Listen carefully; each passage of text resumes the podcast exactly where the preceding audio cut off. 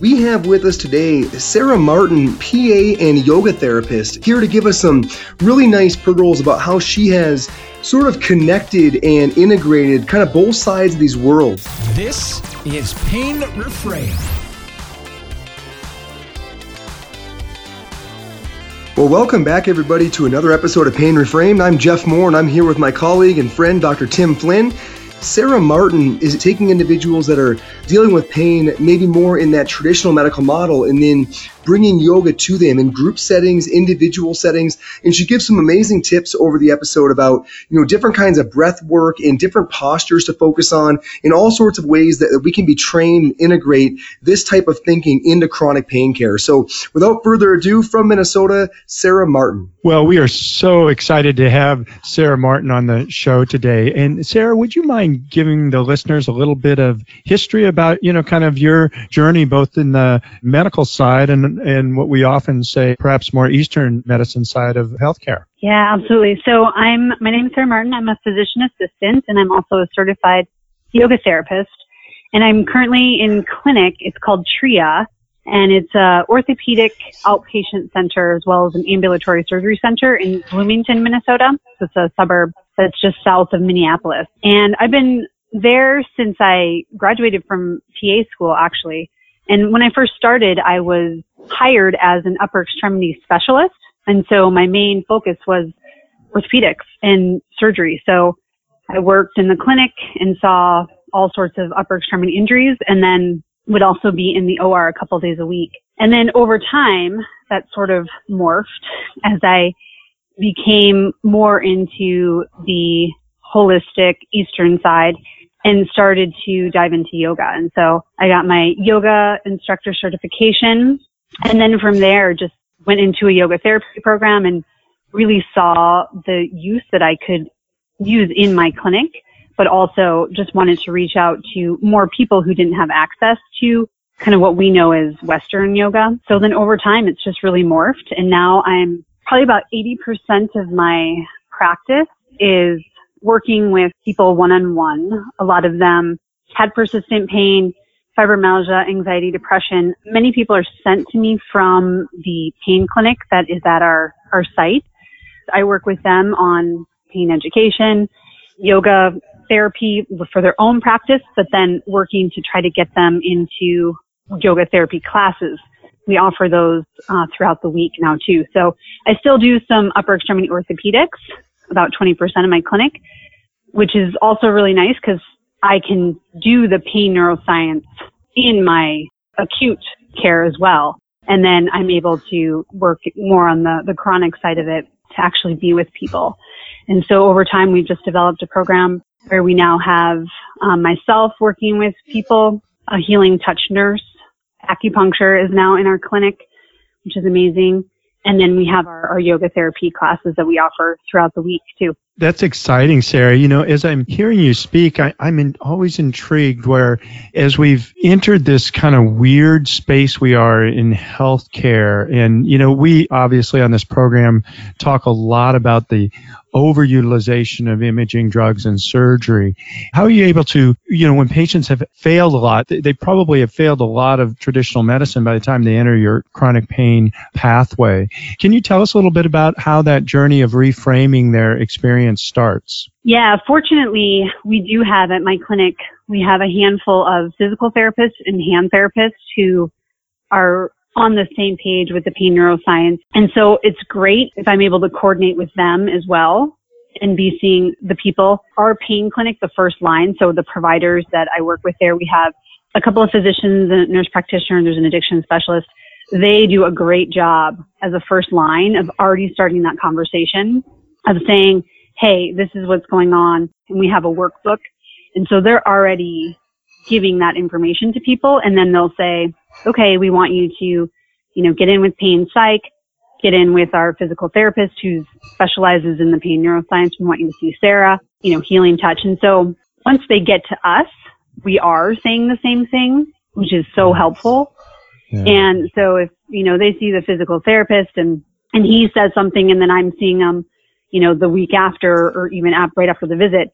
And we might say it a little bit differently, but it's the same, it's the same theme. It's the same message. And so you can just see light bulbs going off so much more readily than if, if I'm the only one that's seeing them and they're looking at me like, well, but, you know, my surgeon said that the MRI shows this and this and this and I'm injured and I'm, you know, not healing. If it's just me working with them, it's, you know, kind of trying to tease out how do I frame this in a way that, you know, isn't, isn't necessarily saying, well, you know, everything you believe is totally wrong, but hey, what are some other ways that we can look at this? And I try to bring it back to their experience of anytime I hear them say something like, well, I had a stressful conversation with my friend and I really noticed that my, my pain went up, I grab onto that.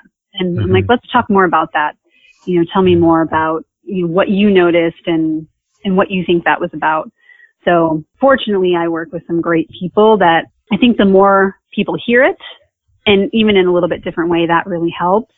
And then for those people who I may be the only person that they're really working with, it just, it can take time and just a lot of different angles and trying to get them to experience different things. Well, that that sounds cool, Sarah. I mean, what I I like you saying. I mean, clearly there's a collaborative team of folks that once they enter this persistent pain clinic that you have, that there's a consistent message and everybody's pulling in the same direction. And I think you said you worked out of an orthopedic under a larger orthopedic center umbrella. Is that correct? We work for a very large group, Health Partners in Park Nicollet. So that's a lot of the whole um, metropolitan area.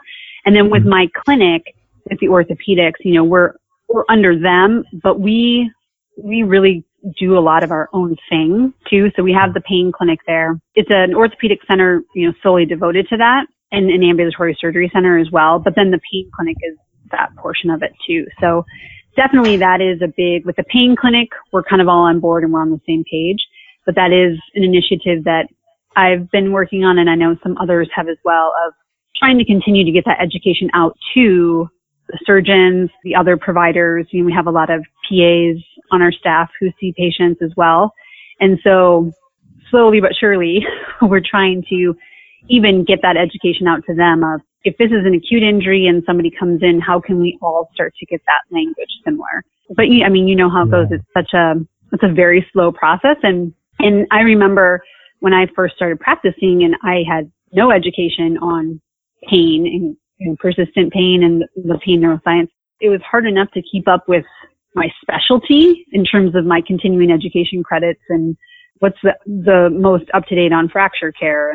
And so it is, it's tricky to find that time to educate yourself on something new that I never got in PA school. And I know that many of the people I work with didn't either in their schooling too. So, so we're trying to take the opportunity for meetings. Um, we have every week there's a like a grand rounds where somebody will do a presentation or a talk. And so I've done a handful of those and as well as some of the other people that I collaborate with too. So we're just trying to slowly get the word out and the message out of trying to get everybody on that same page of you know reframing that conversation around pain that's exciting to hear that you know not only on the individual level but you guys are are pushing it upstream. And you know it's when all of the different providers begin to have champions you know that kind of say hey there's a different way to look at this.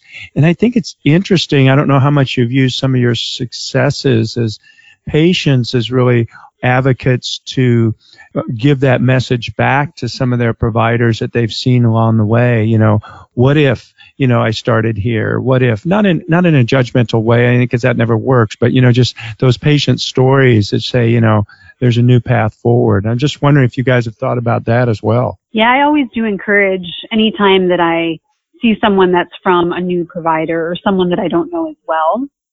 I do encourage them to, because a lot of people will say, this is such a great program. I wish I would have had this five years ago or however many months ago.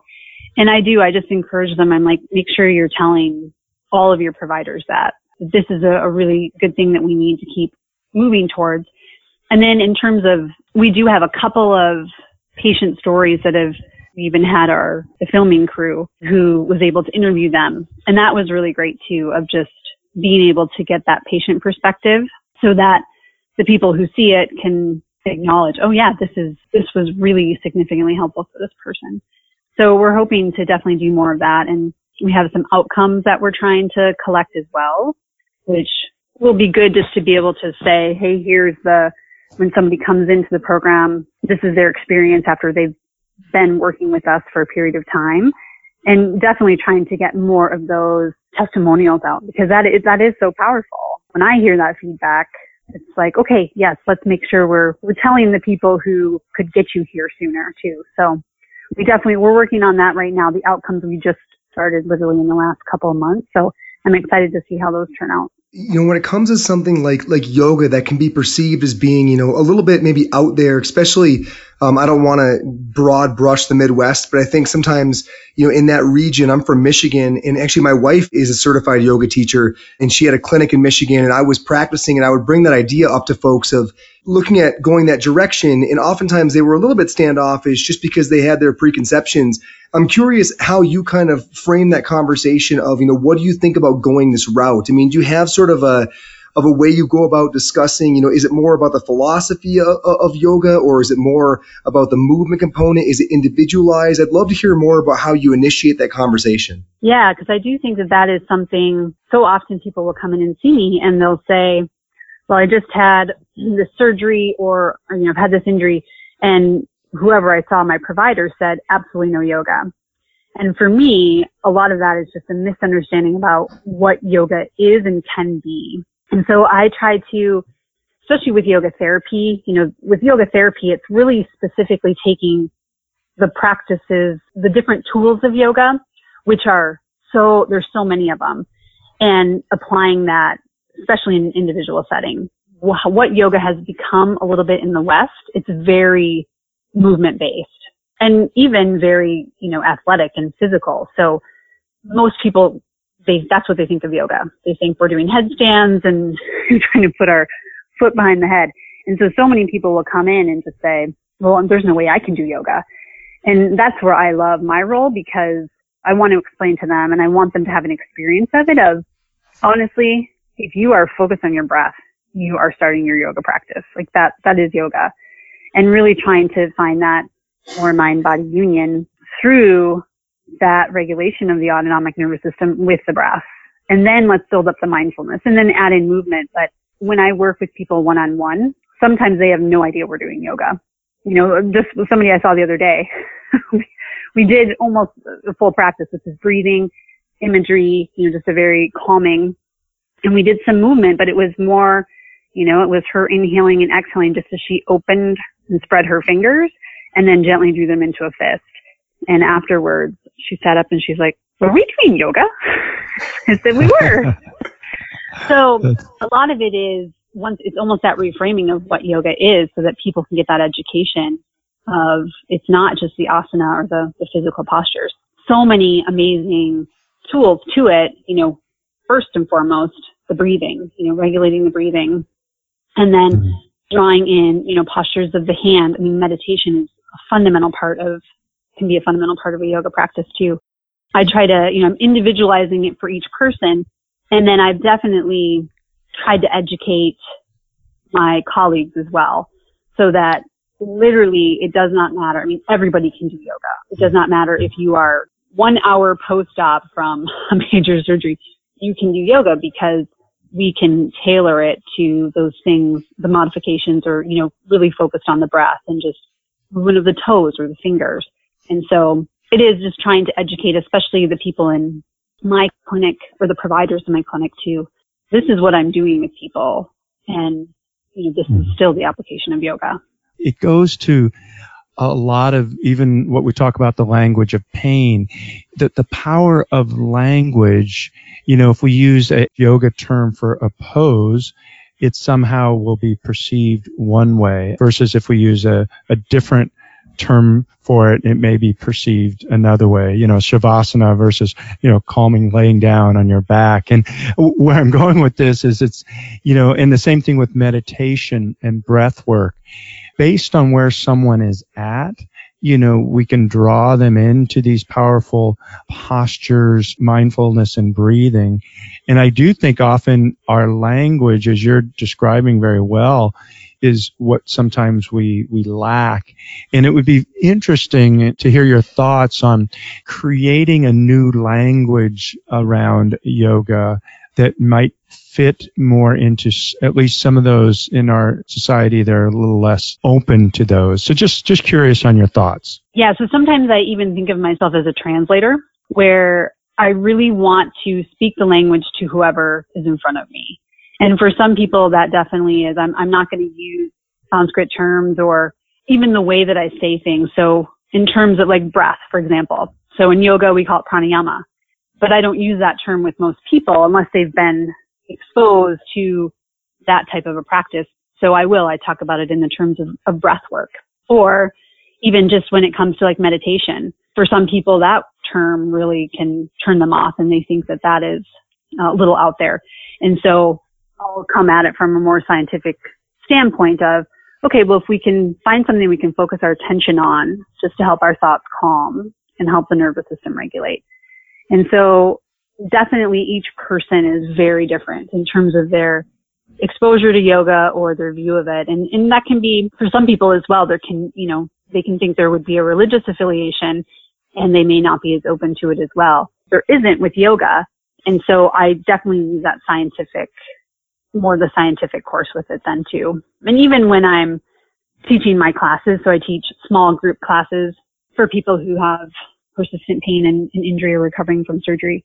And same thing, I just, I try to keep it simple and, you know, a lot of the terms that I use, I want them to be able to understand that, you know, the directions that I'm giving and um, continuing to come back to the breath. So I definitely agree. I think the language, if you're in a yoga studio versus, you know, if you would come to a class at TRIA or see me one on one, it's definitely much more personalized to just where people are at and what they're comfortable with and, and really just what they understand. I don't want anyone to leave thinking like, what was, what was she saying? What were all of those words?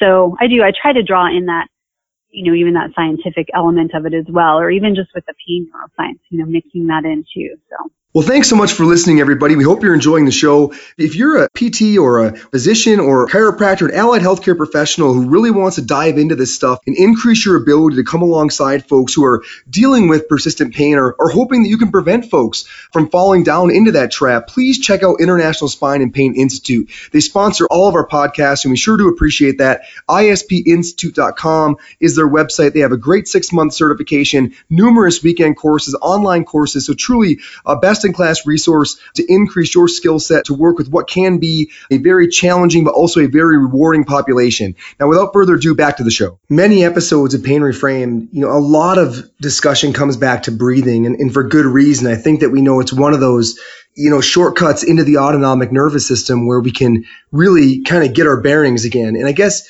everybody has a different way of going about explaining good breathing to someone. And I'm curious for those individuals like you who have a, a wealth of experience and, tap into this daily, are there certain cues that you give that you just feel like really work for most people? That maybe all clinicians who are listening to this and trying to get better at working with folks who are in that sympathetic overdrive state and you know they don't have a yoga certification but they would love to incorporate some of these principles. Are, are there a few gems that you might drop on us? When i'm walking somebody through the breathing and you know i have them lay down I definitely always have everybody lay down. Okay. To, to experience the breath. And the main reason for that is just, you know, when you're in that supine position, you can really, your abdominal muscles can be completely relaxed. And it's less likely that people are going to kind of dominate with the chest and, and use more of those accessory muscles. So anytime that I'm teaching it for the first time to someone, unless someone tells me my pain is awful laying down, then I, then I wouldn't do it. But for most people, it's lying. I start with them lying down and I have them bend their knees and just have their feet down on the bed. And so I find that that position, when I explain it to people, I recommend practicing in that position. And then later I will teach them a, a little bit different way of sitting or standing and doing breath. But I want them to actually practice it to really get nice autonomic nervous system regulation in that supine position if somebody's doing it seated, it seems much harder for them to grasp it from the beginning. So I always start lying down. I always start with them just having observe other senses. So like their sounds in the room, the, what they feel with their body lying on the bed. And then as they tune into their breath, I usually just say words like, instead of, you know, okay, take a, take a deep breath, I say, you know, allow the breath to deepen. Because a lot of times I do find that people will try to almost strain to get a deeper breath. So then they're creating more tension. So I'll say, allow your breath to deepen. And I usually cue to have them start with the focus on the exhale of, mm-hmm. okay, and just let your exhale get a little longer, a little slower and see if you can get to that point where you just feel like you're releasing the air. So then the inhale seems to come easier because it's more of that the air is just coming in rather than they have to take a deep inhale. So I use terms like calm, smooth breath, you know, a little, just a little deeper. And then if I find that they're having some difficulty not including the chest, I'll have them bring one hand to their belly and one hand to the chest. And that really gives people that good feedback of then they can start to feel, oh wow, my chest is, the hand on my chest is going up and down. So I just cue them, try to keep the hand on your chest relatively still and focus on the hand rising and falling on your belly. And so I would say a lot of times those series of cues, most people, they can start to regulate it on their own. I'll, you know, sometimes I'll use those terms of let the, the breath feel like a wave. If I can really tell that they're still dominant in the chest, I often will use a sandbag. So I'll put something weighted on their belly. And we have sand, I have sandbags in the room that I work in. And so by placing the sandbag on the belly, it's so, it's amazing how, you know, just that feedback, they can, it's almost like lifting weights, right? You can feel, you can feel that weighted. So then they can really focus on just getting the belly to rise and fall. So I find that that's really helpful too. Very cool. Little PNF on the belly. I love it. Moving further, in, in, this we've never never dabbled in on pain reframe. We talk about breath all the time, and I think most practitioners are reasonably comfortable giving that a shot with their patients, saying, "Hey, let's look at your breathing," and there could be a lot of value here.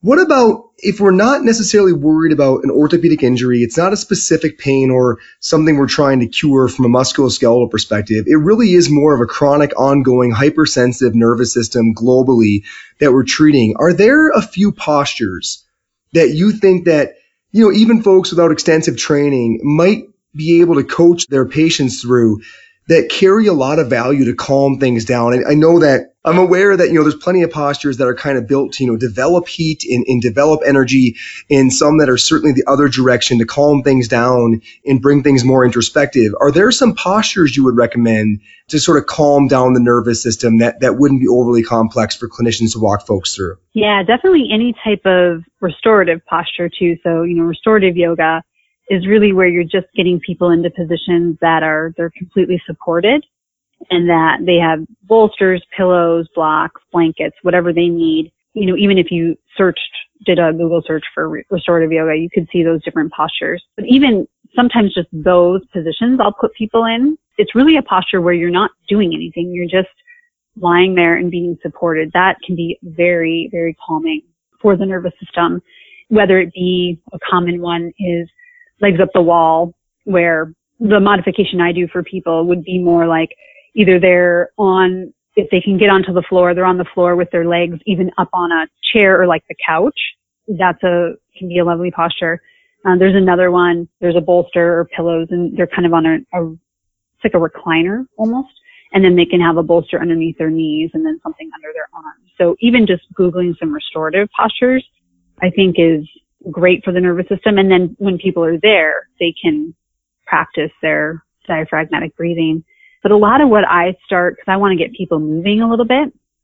And so for so many of my people, they have such a fear of movement that even just doing something really simple. So maybe I would start with the toes or the ankles and I'd have them get into their rhythm of breath. I tell them, okay, now you have your pace for your breath. Keep your breath smooth and let the breath be the guide, right? So however long your breath is, you're going to match your movement to your breath and you want to keep the movement smooth as the breath. And so just even starting with, you can go up the body joint by joint especially if they're, you know, I start with the joints that feel okay and that don't produce fear. So just even starting with the ankles of, you know, inhale and then draw your toes back towards your shins. And as you exhale, draw your toes down towards the floor. By them doing that movement, you can see their whole body become much more calm because they're doing this movement that's not producing pain, that they can really have this focus on a calm breath and a calm movement. So I'll start with the toes or then go to the ankles, you know, knees, depending on if the knees feel safe for them. And then even with the hips, you could do the toes pointing in towards each other and then away from each other. And then working with fingers. So I do a lot of spread your fingers and then gently draw them in, bending the elbow, lifting up the arm. So you can really easily, and remember, you know, it's easy to remember as well because you're just kind of going joint by joint, but doing it in a way where you're giving them permission to set the pace, you know, and keep coming back to keeping them calm. But then also if, if it is something that is eliciting a pain response, okay, well, let's see if we can get all of your tension low. Make sure your, your breath and your body are calm.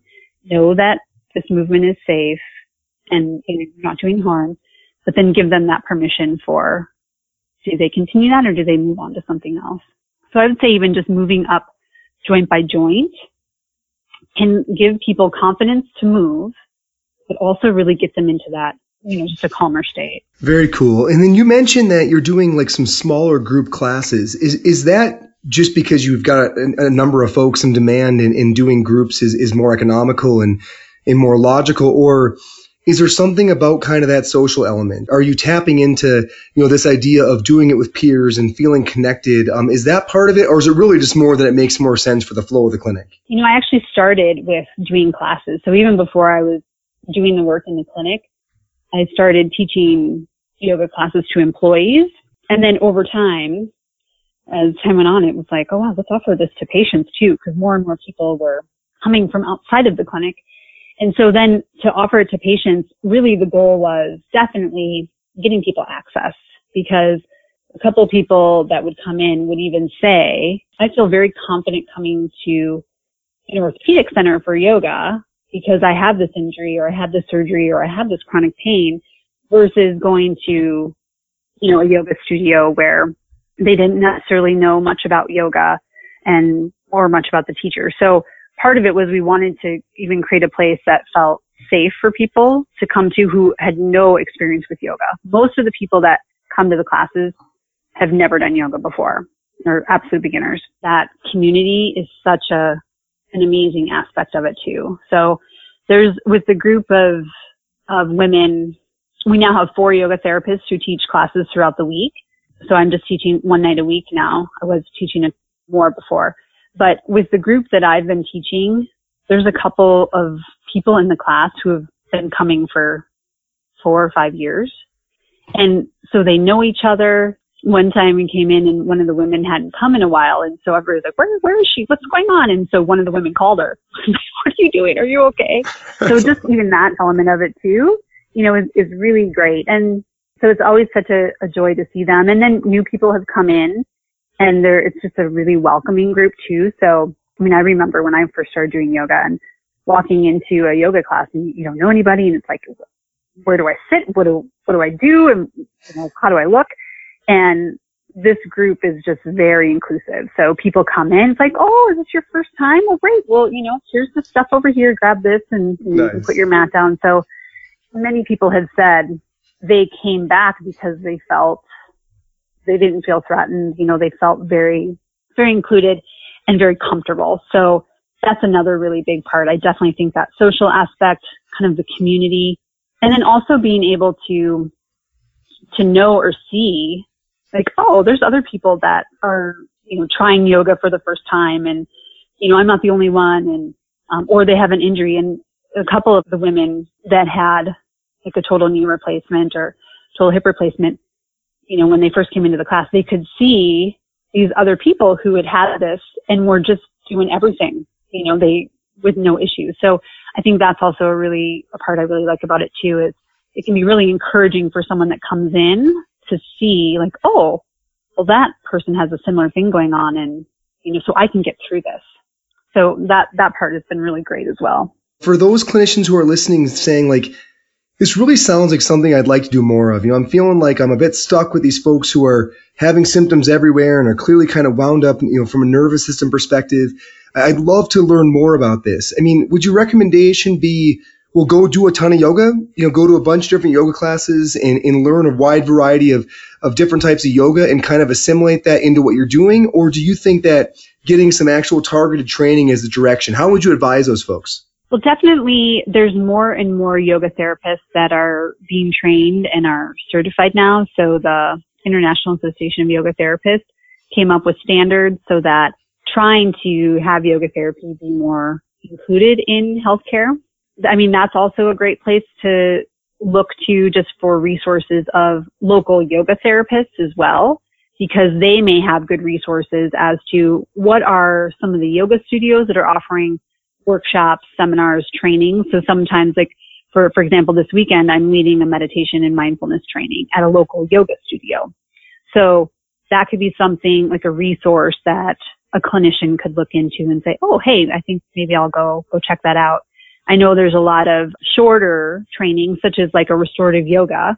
So that's a great training for any clinician to get, and that can be done in a local yoga studio too. So looking into some of those local resources, I think either through the International Association of Yoga Therapists and to try to, you know, make a connection so that you can start getting some of that information can be really helpful. Or just even checking in with the local yoga studio and, and looking for some of those offerings of weekend workshops. We, we have a awesome community here in the Twin Cities of many yoga studios who are doing really great work, even just with the Veterans Project, you know, PTSD and working in domestic shelters, things like that. So even reaching out to the yoga studios, I think can be, can be really helpful. And there is a lot of, you know, the trainings now, you, to do a yoga certification, you know, it's at least a 200 hour program and then a yoga therapy is 800 hours more. So that's definitely a great route to go if you're really into it. But I think that you can even start to sprinkle in a lot of these little things just by some of the shorter seminars or trainings or going to some of these websites like the IAYT and just looking for the online resources as well as little tips and cues that you can get to, to bring into your practice. Perfect. Well, Sarah, thank you so much. I mean, really, really appreciate it. I, I know I'm going to run and throw a sandbag on my belly because I'm curious now to see if it, you know, it, it actually is, it is amazing. It's yeah. almost like one of, you know, one of those things where you're like lifting weights and it's every, it's so hard and then you go and try to, you know, the next couple of days you go to try to like lift up a glass and it's like, oh wow, you just feel stronger. The sandbag is, is really amazing and that does work really well with people. So that's awesome. Sarah, yeah. do you, do you mind yeah. leaving your calling card for the listeners? If, if they want to track you, can you leave maybe your website or your social media information, email, whatever you're comfortable dropping? Yeah. So the website of the place that I work at is tria.com, T-R-I-A.com. And that has information on our integrative health services, the visits I do, the yoga therapy classes. There's a link as well to be able to actually sign up for yoga therapy classes on there. My personal website is sacredhealingyoga.net. And so that's just information on me, my visits, kind of has a little bit of information about trainings or different things that I may be doing at the time. And then my email address is sacredhealingyoga at gmail.com. So definitely love to hear from people and I have a two and a half year old. So sometimes I don't respond within a day or two, but I do get back to people. Awesome. Well, Sarah, thanks so much for your time. Really appreciate it. Yeah. And thank you guys so much for all that you're doing. This podcast is wonderful and so needed to continue the conversation. And you guys have really started that. So thanks for all you do. Oh, you bet. Appreciate it. Wow, what a great conversation with Sarah. Really appreciate her time. Just so fun when you see folks kind of have both sides of the coin. Understand that that mainstream, you know, medical perspective, but also are able to integrate, you know, this Eastern perspective and this idea of, you know, addressing the autonomic nervous system and doing mindful movement. And, you know, really it's when we can speak both languages, I think that patients have the greatest benefit. So huge thanks to Sarah. Make sure you check out Sacred Healing. Get a hold of Sarah if you have questions and follow ups. I'm sure she would love to hear from you. And thanks as always for tracking tracking us. Tim and I um, are always all over on social media, ispinstitute.com. Big thanks to International Spine and Pain Institute for continuing to be an amazing sponsor and supporter of the show. Thanks for Adriaan Louw always coming on and giving us their updates on the research and, and what those guys are up to. Really a wonderful, wonderful setup we have here. So thanks for being a part of the community. Take care, everybody. We'll see you on the next episode of Pain Reframed. Pain Reframed is brought to you by our sponsor, the International Spine and Pain Institute. Check out their transformative pain science programming at ispinstitute.com.